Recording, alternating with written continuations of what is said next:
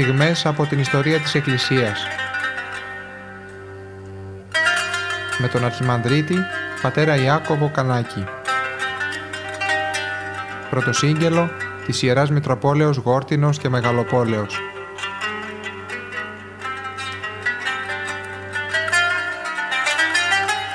Ξετυλίγοντας το νήμα της ιστορίας, της εκκλησιαστικής ιστορίας, έχουμε φτάσει, μπαίνουμε στην πρώτη Οικουμενική Σύνοδο. Είπαμε ότι η Εκκλησία λειτουργεί συνοδικά. Δεν είναι ένας αυτός που αποφασίζει. Η κοινή απόφαση μέσα από μια Οικουμενική Σύνοδο, μέσα από μια Σύνοδο, δίνει η απόφαση που βγαίνει από όλους τους ιεράρχες, από την πλειοψηφία τους, αυτό ένα Αγίο Πνεύμα τι γίνεται, μας δίνει την αλήθεια. Σε μερικά θέματα, ήδη από τους πρώτους χριστιανικούς αιώνες, βλέπουμε ότι υπήρχαν διαφορετικές ερμηνείες, εκούσια ή ακούσια από ανθρώπους. Εκεί η Εκκλησία, όταν χρειάστηκε, έδωσε αυτό που χρειάζεται ο κάθε πιστός για τη σωτηρία του, το κατέγραψε αυτό, γιατί σαν αλήθεια υπήρχε, αλλά τώρα καταγράφεται η αλήθεια αυτή. Και έτσι έχουμε το σύμβολο της πίστεως, είναι σύνολο άρθρων από όσα αποφάνθηκαν οι Άγιοι Πατέρες. Και θα σας πω ένα ζήτημα τώρα, μια που θίγεται τούτη τη στιγμή, ήρθε στο μυαλό μου. Θα σας πω, θα το δούμε αργότερα βέβαια αυτό με λεπτομέρειες. Στους πρώτους αιώνες, ειδικά μετά την Πεντηκοστή, στα πρώτα βήματα του χριστιανισμού, υπάρχει αυτό το ενθουσιαστικό κλίμα για το οποίο έχουμε μιλήσει, το οποίο το βλέπουμε και στην Σύνοδο την πρώτη, την Αποστολική, το 49 μετά Χριστόν, αλλά και το βλέπουμε σίγουρα στις συνόδους, στις οικουμενικές, σε αυτές που χαρακτηρίστηκαν ως οικουμενικές, στις 7 αυτές οικουμενικές συνόδους, στις οποίες όμως υπήρχαν προσωπικότητες. Στην πρώτη γνωρίζουμε, εκτός του Μεγάλου Αθανασίου, τον Άγιο Σπυρίδωνα, τον Άγιο Νικόλαο και άλλους αγίους στο βίο τους ιεράρχες, οι οποίοι είχαν το κύρος εκείνο που ό,τι έλεγαν, επειδή ήξεραν το βίο τους οι πιστοί, το αφουγκράζονταν εκ μέρους του ποιμνίου. Πολλές φορές για το σήμερα, κάνοντας τώρα αναφορά στο σήμερα, μια τομή στο σήμερα, πολλοί άνθρωποι θεωρούν ότι επειδή οι άνθρωποι που μετέχουν σε μια σύνοδο δεν, κατά τη γνώμη τους, δεν έχουν οι επίσκοποι αυτές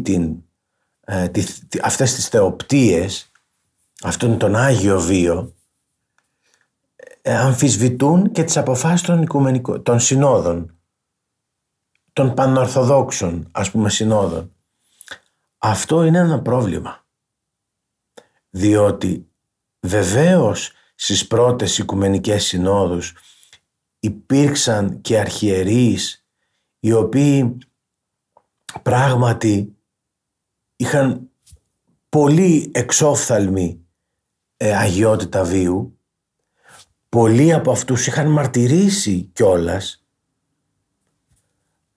Θυμάμαι, νομίζω ότι το αναφέρει νομίζω ότι αναφέρεται κάπου στο καθηγητή του κυρίου Φιδά το εγχειρίδιο, όταν έμπαιναν οι αρχιερείς αυτής στη σύνοδο, ο κόσμος ασπαζόταν τα μέλη τα οποία είχαν υποστεί τη φθορά. Ήταν με κομμένες μύτες, αυτιά, με άκρα ακροτηριασμένα, και οι άνθρωποι προσκυνούσαν πραγματικά αυτούς τους μάρτυρες, τους ζωντανούς μάρτυρες, οι οποίοι πέρασαν από το μαρτύριο αλλά έζησαν. Αυτό όλο έδινε την αίσθηση και ήταν αλήθεια ότι υπήρχε ένα δέος εκ μέρους των ανθρώπων όταν έβλεπαν τον πιστόν αυτόν, όταν έβλεπαν τους αρχιερείς που ήξεραν τι πέρασαν ήδη σε αυτά τα πρώτα χρόνια που ήταν ιδωλολατρίας χρόνια. Είπαμε ότι ο χριστιανισμός στα χρόνια αυτά είναι μια χούφτα άνθρωποι. Αυτό είναι πάρα πολύ σημαντικό. Δεν σημαίνει το ότι εμείς καταρχήν δεν ξέρουμε του κάθε ενός και αρχιερέως την αγιότητα. Η αγιότητα πολλές φορές κρύβεται.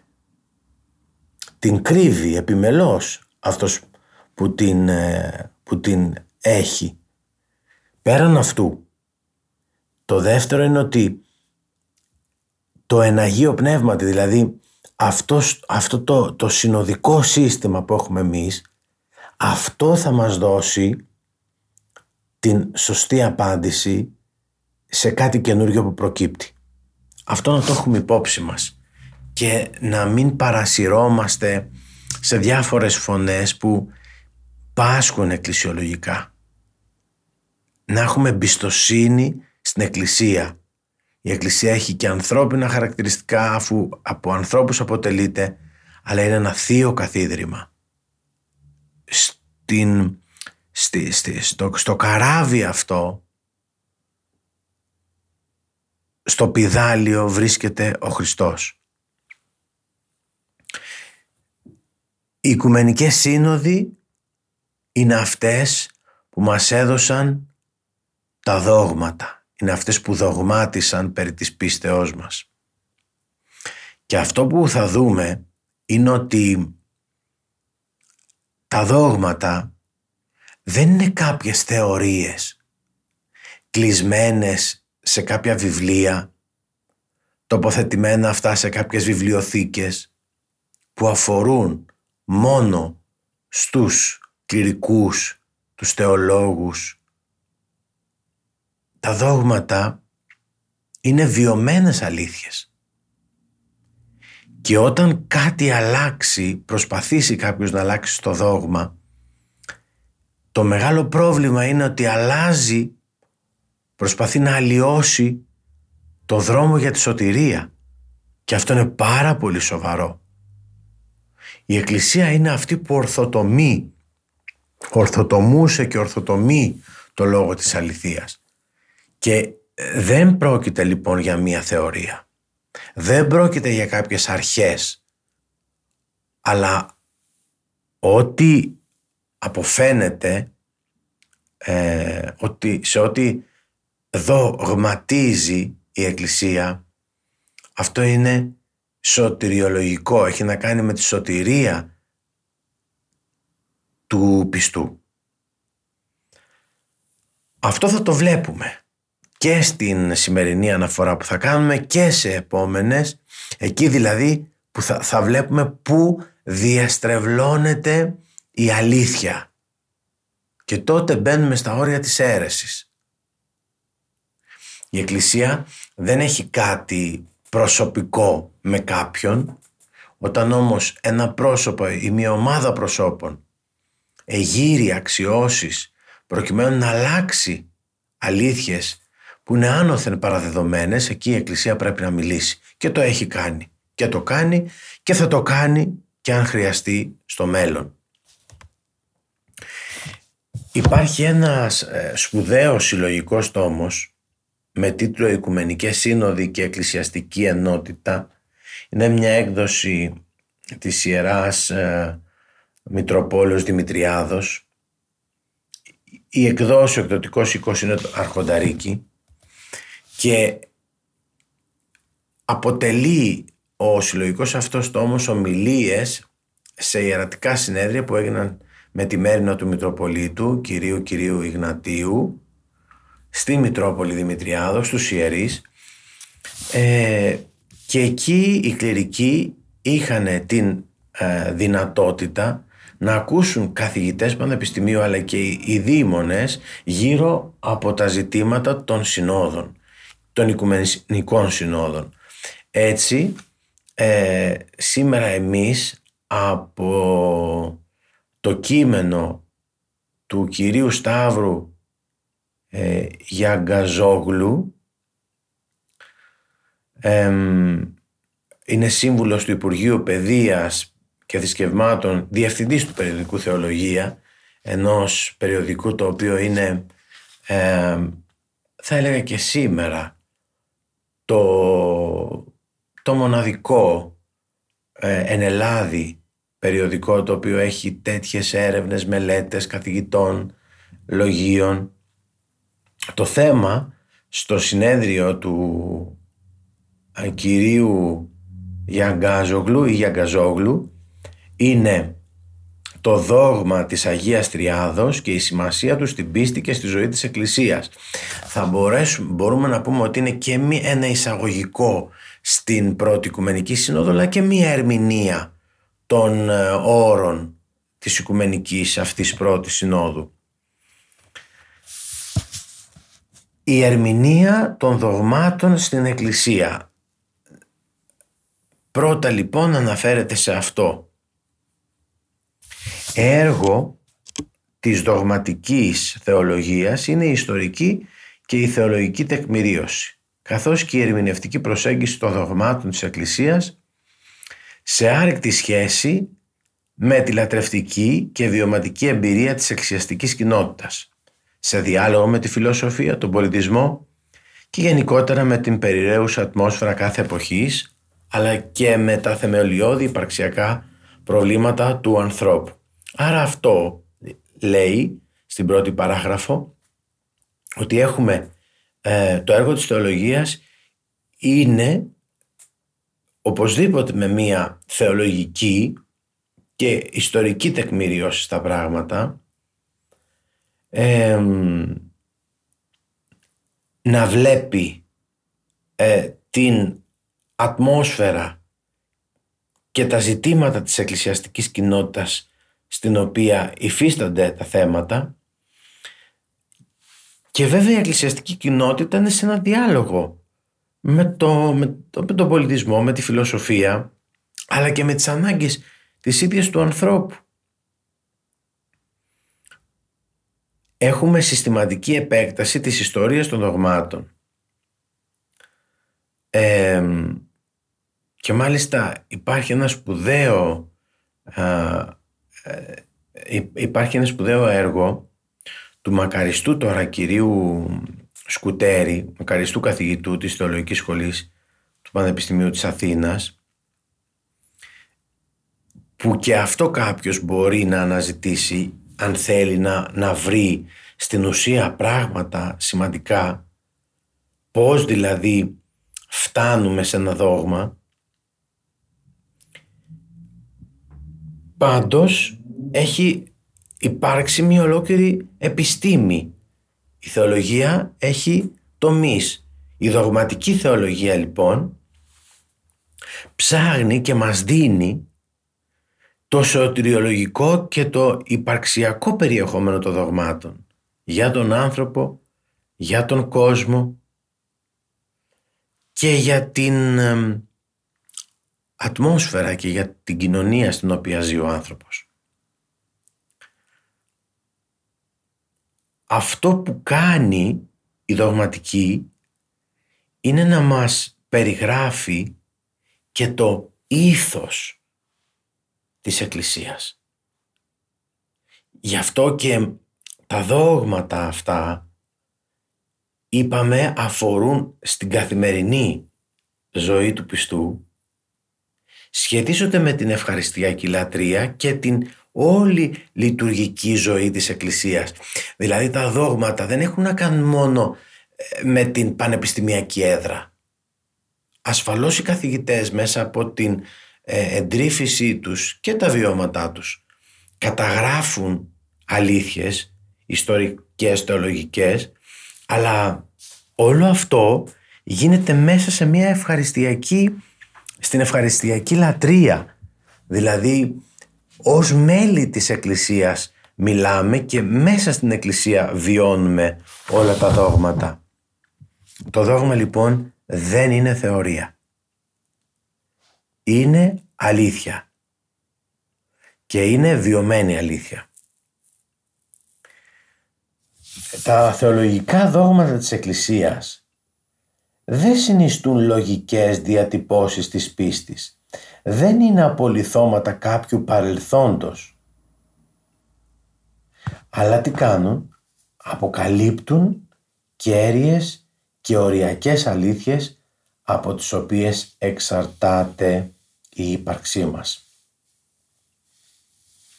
Έχω πει και άλλη φορά ότι το δόγμα, ειδικά σε αυτούς που ονομάζουμε χρυσούς αιώνες της Εκκλησίας και της θεολογίας, μιλάω και τον 4ο αιώνα μετά Χριστόν, το δόγμα αφορούσε σε κάθε άνθρωπο και το συζητούσε στην καθημερινότητά του. Έβγαινε στην αγορά για να ψωνίσει και οι κουβέντες μεταξύ των ανθρώπων, των απλών ανθρώπων, όχι των θεολόγων, ήταν περί ομοουσίου και ομοιουσίου. Τι ήταν ο Χριστός? Θέμα το οποίο απασχόλησε συνοδικά την Εκκλησία, είναι αυτό που απασχόλησε την πρώτη Οικουμενική Σύνοδο. Πάμε να δούμε ότι τα δόγματα είναι και αποτέλεσμα θεοφανιών. Αυτοί που αποφαίνονται περί των δογμάτων είναι αυτοί που είναι σε θεωρία. Προσέξτε, η έννοια θεωρία δεν έχει να κάνει με αυτό που σήμερα εννοούμε θεωρία. Η θεωρία είναι το να βλέπει κάποιος το Θεό.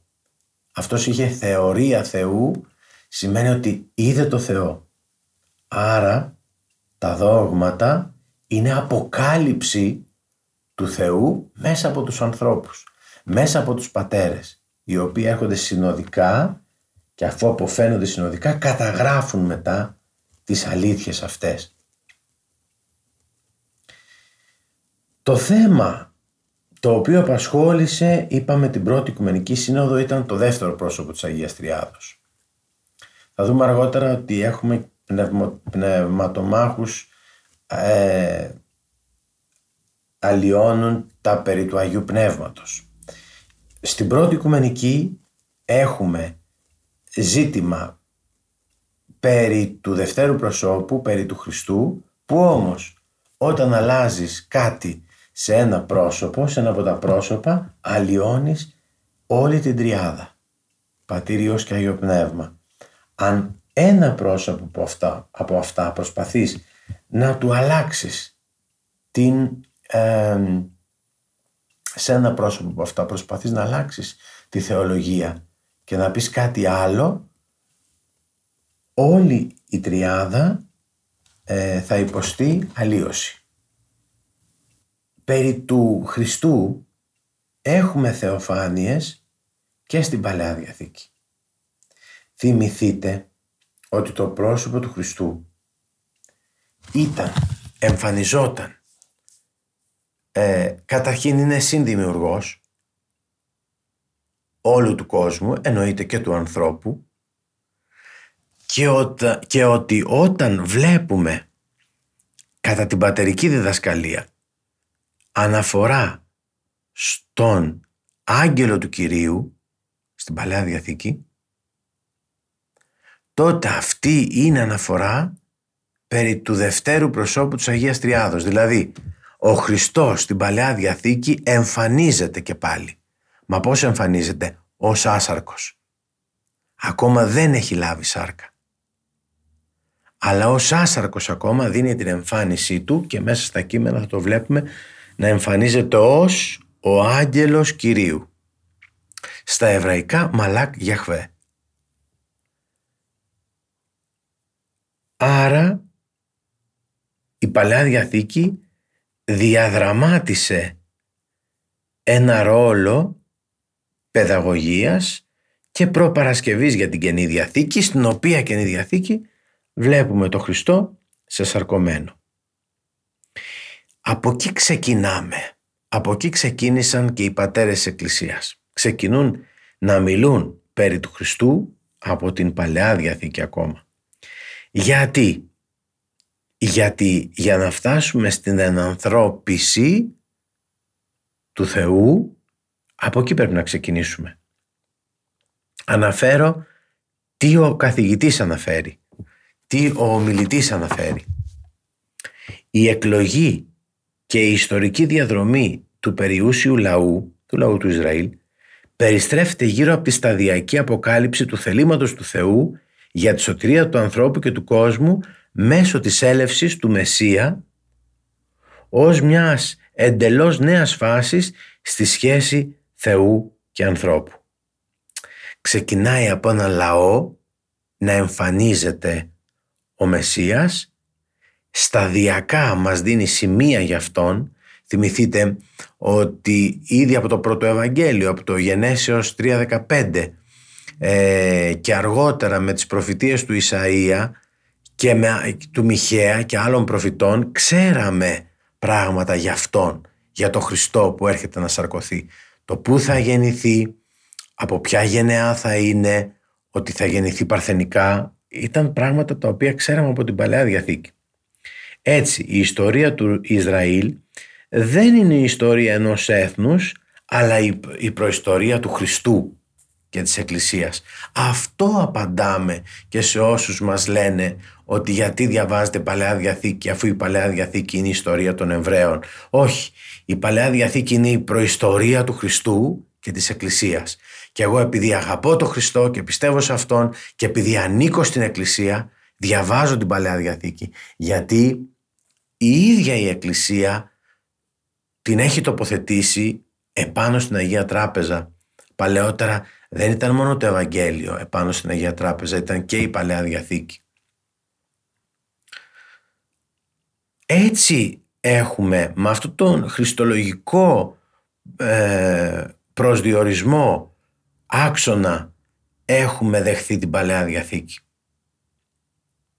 Και έτσι κατανοήθηκε και από τους πατέρες της Εκκλησίας. Οι πατέρες έχουμε πει ότι είναι αυτοί οι οποίοι πλησιάζουν και ερμηνεύουν τα Ιερά Κείμενα με το ίδιο Άγιο Πνεύμα το οποίο είχαν και οι συγγραφείς. Το ίδιο Άγιο Πνεύμα είχαν οι συγγραφείς, οι συντάκτες των κειμένων της Αγίας Γραφής, το ίδιο Άγιο Πνεύμα έχουν και οι πατέρες της Εκκλησίας. Γι' αυτό και δίνουμε πολύ μεγάλη βάση και δίνουμε πολύ μεγάλη εμπιστοσύνη στα γραφόμενά τους και στα λεγόμενά τους. Άρα ο Χριστός, όπως έχουν πει οι πατέρες μας, είναι το κέντρο, είναι ο σταθερός προσδιορισμός και προσανατολισμός και της Παλαιάς και της Καινής Διαθήκης. Οι δίκαιοι, οι προπάτορες είδαν και μας έδωσαν χαρακτηριστικά, όπως είπαμε, για αυτόν που θα γεννηθεί. Μας μίλησαν για τη ρίζα του Ιεσέ μέχρι και την Παναγία, μητέρα του Χριστού. Σε όλο το εύρος της Παλαιάς Διαθήκης διηγείται η σχέση και ο διάλογος του Θεού με τον Ισραήλ, κυρίως με επίκεντρο την έλευση του Χριστού. Έτσι έχουμε τον Σιθ να γίνεται τύπος της Ανάστασης του Χριστού, τον Νόε τύπος του Σωτήρος Χριστού, η έξοδος του Αβραάμ στη Χαναάν, η φιλοξενία στις βελανιδές του Μαμβρή, η θυσία του Ισαάκ, ο βίος του Ιακώβ, η πώληση του Ιωσήφ, η σωτηρία του Μωυσής στον Ήλο, η διάβαση της ερυθράς θαλάσσης, η ράβδος του Ααρών, η νεφέλη, το μάνα, η πέτρα που ανέβρισε Είδωρ στο χορίδι, η φλεγόμενη βάτος, όλα αυτά σημαίνουν κάτι πέρα από αυτά καθεαυτά, ανοίγοντας τον χρόνο και τη σημασία τους σε μέλουσες πραγματικότητες. Όλοι αυτοί τι ήταν? Ήταν συμβολισμοί, ήταν προεικονίσεις για αυτόν που περιμένουμε. Η κυβωτός του μαρτυρίου, είπαμε, η φλεγόμενη βάτος είναι προεικονίσεις για την ενανθρώπιση. Μέσω της Παναγίας, της ενανθρώπισης του Χριστού. Όλα ερμηνεύονται στην Παλαιά και στην Καινή Διαθήκη γύρω από το πρόσωπο του Χριστού. Αν θα θέλαμε να δώσουμε μία λέξη σε όλη την Παλαιά Διαθήκη, θα λέγαμε έρχεται. Αν θα δίναμε μία λέξη για όλη την Καινή Διαθήκη, θα λέγαμε ήρθε. Και το τελευταίο βιβλίο της Καινής Διαθήκης, η Αποκάλυψη του Ιωάννη, μας λέει θα ξανάρθει. Έρχεται, ήρθε, θα ξανάρθει. Αυτό τι σημαίνει? Ότι όλη η βίβλος, όλη η Αγία Γραφή περιστρέφεται γύρω από το πρόσωπο του Μεσσία, το πρόσωπο του Χριστού. Να πούμε επίσης ότι κάνει μια αναφορά ο ομιλητής σχετικά με τον Ιωάννη τον Πρόδρομο και λέει ότι ο Πρόδρομος είναι ο τελευταίος εκ των προφητών, που κυρίως αυτός και αυτός ετοίμασε το δρόμο για τον Μεσσία. Ο Ιωάννης ο Πρόδρομος γίνεται ζωντανή γέφυρα και ανακεφαλαίωση του μεσιανικού κηρύγματος.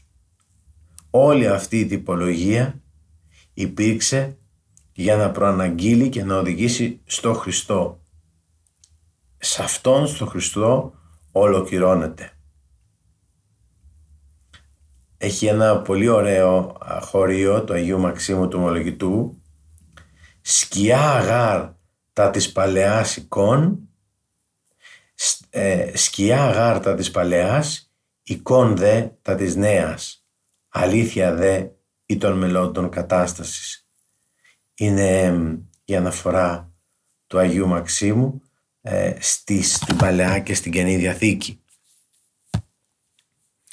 Το προφητικό κήρυγμα ως αποκαλυπτική όραση των μελόντων σήμανε ένα χριστοκεντρικό άνοιγμα προς τους έσχατους καιρούς, και τα γεγονότα και τα πρόσωπα της Παλαιάς Διαθήκης αποτέλεσαν έκτακτες και ποικίλες προδωρεές και προγεύσεις του χριστολογικού μυστηρίου δια του Αγίου Πνεύματος. Όλοι αυτοί οι δίκαιοι και όλοι οι προφήτες, μεγάλοι και μικροί, ετοίμαζαν αυτό.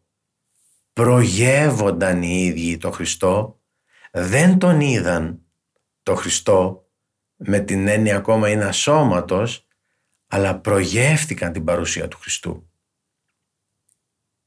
Σε όλο το εύρος της Παλαιάς Διαθήκης το μέλλον προεικονίζεται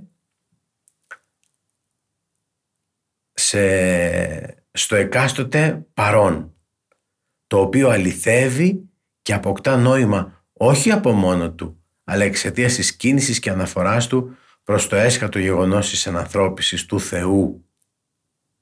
Με την εσχατολογική αυτή διαχρονία του μέλλοντος πραγματώνεται η διάνοιξη της κτήσης και της ιστορίας στο Χριστό, που ήδη ως άσαρκος λόγος εισέρχεται φανερούμενος κατά πρόληψη. Έτσι, τίποτα δεν είναι στατικό και κλειστό.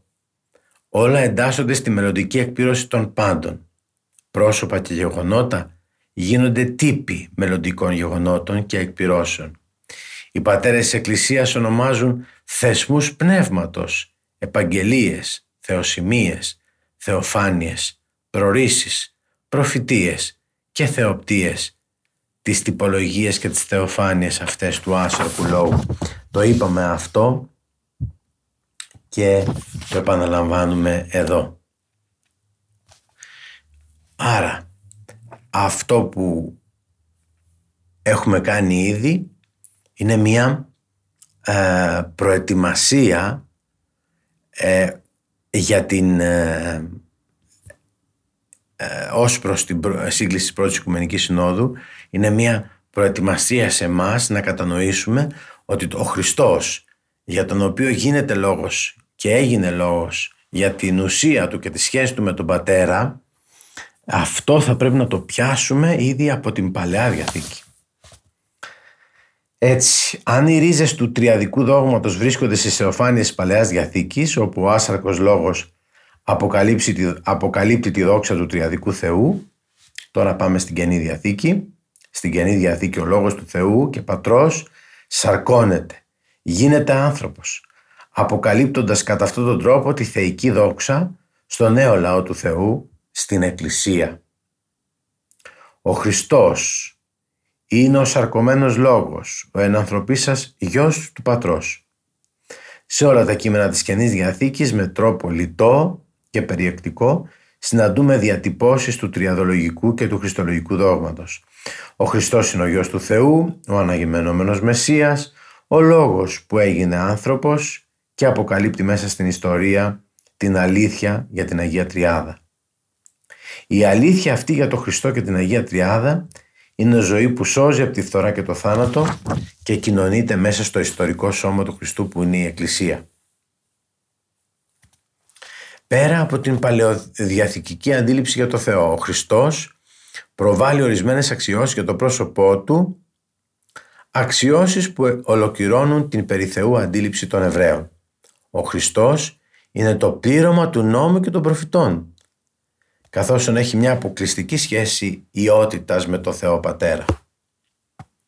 Τα κείμενα της Καινής Διαθήκης θεμελιώνουν με πολλούς τρόπους τη σχέση Χριστού ως Υιού με τον Θεό Πατέρα. Η σχέση ιότητας του Χριστού είναι μοναδική και εκφράζει μια ιδιαίτερη προσωπική σχέση με τον Θεό Πατέρα, διαφορετική από τη σχέση που έχουν οι άνθρωποι. Επιπλέον, ο Χριστός ενσαρκώνει την τελική πράξη του Θεού στην ιστορία. Η βιβλική σημασία του Υιού του ανθρώπου στα κείμενα της Καινής Διαθήκης εμφανίζει τον Χριστό ως τελικό κριτή της ιστορίας. Και για την εβραϊκή αντίληψη η τελική κρίση της ιστορίας είναι έργο του Θεού. Η ταύτιση του Χριστού με τον γιο του ανθρώπου δημιουργεί μια ιδιαίτερη σχέση του Χριστού με το Θεό. Ο Θεός δια του εσχατολογικού Χριστού θα κρίνει τελικά την ιστορία. Ο Χριστός μετά την ανάληψή του κάθεται πλέον στα δεξιά του Θεού Πατέρα, γεγονός που δηλώνει τη θεότητά του, αφού αξιώνει προσκύνηση και λατρεία.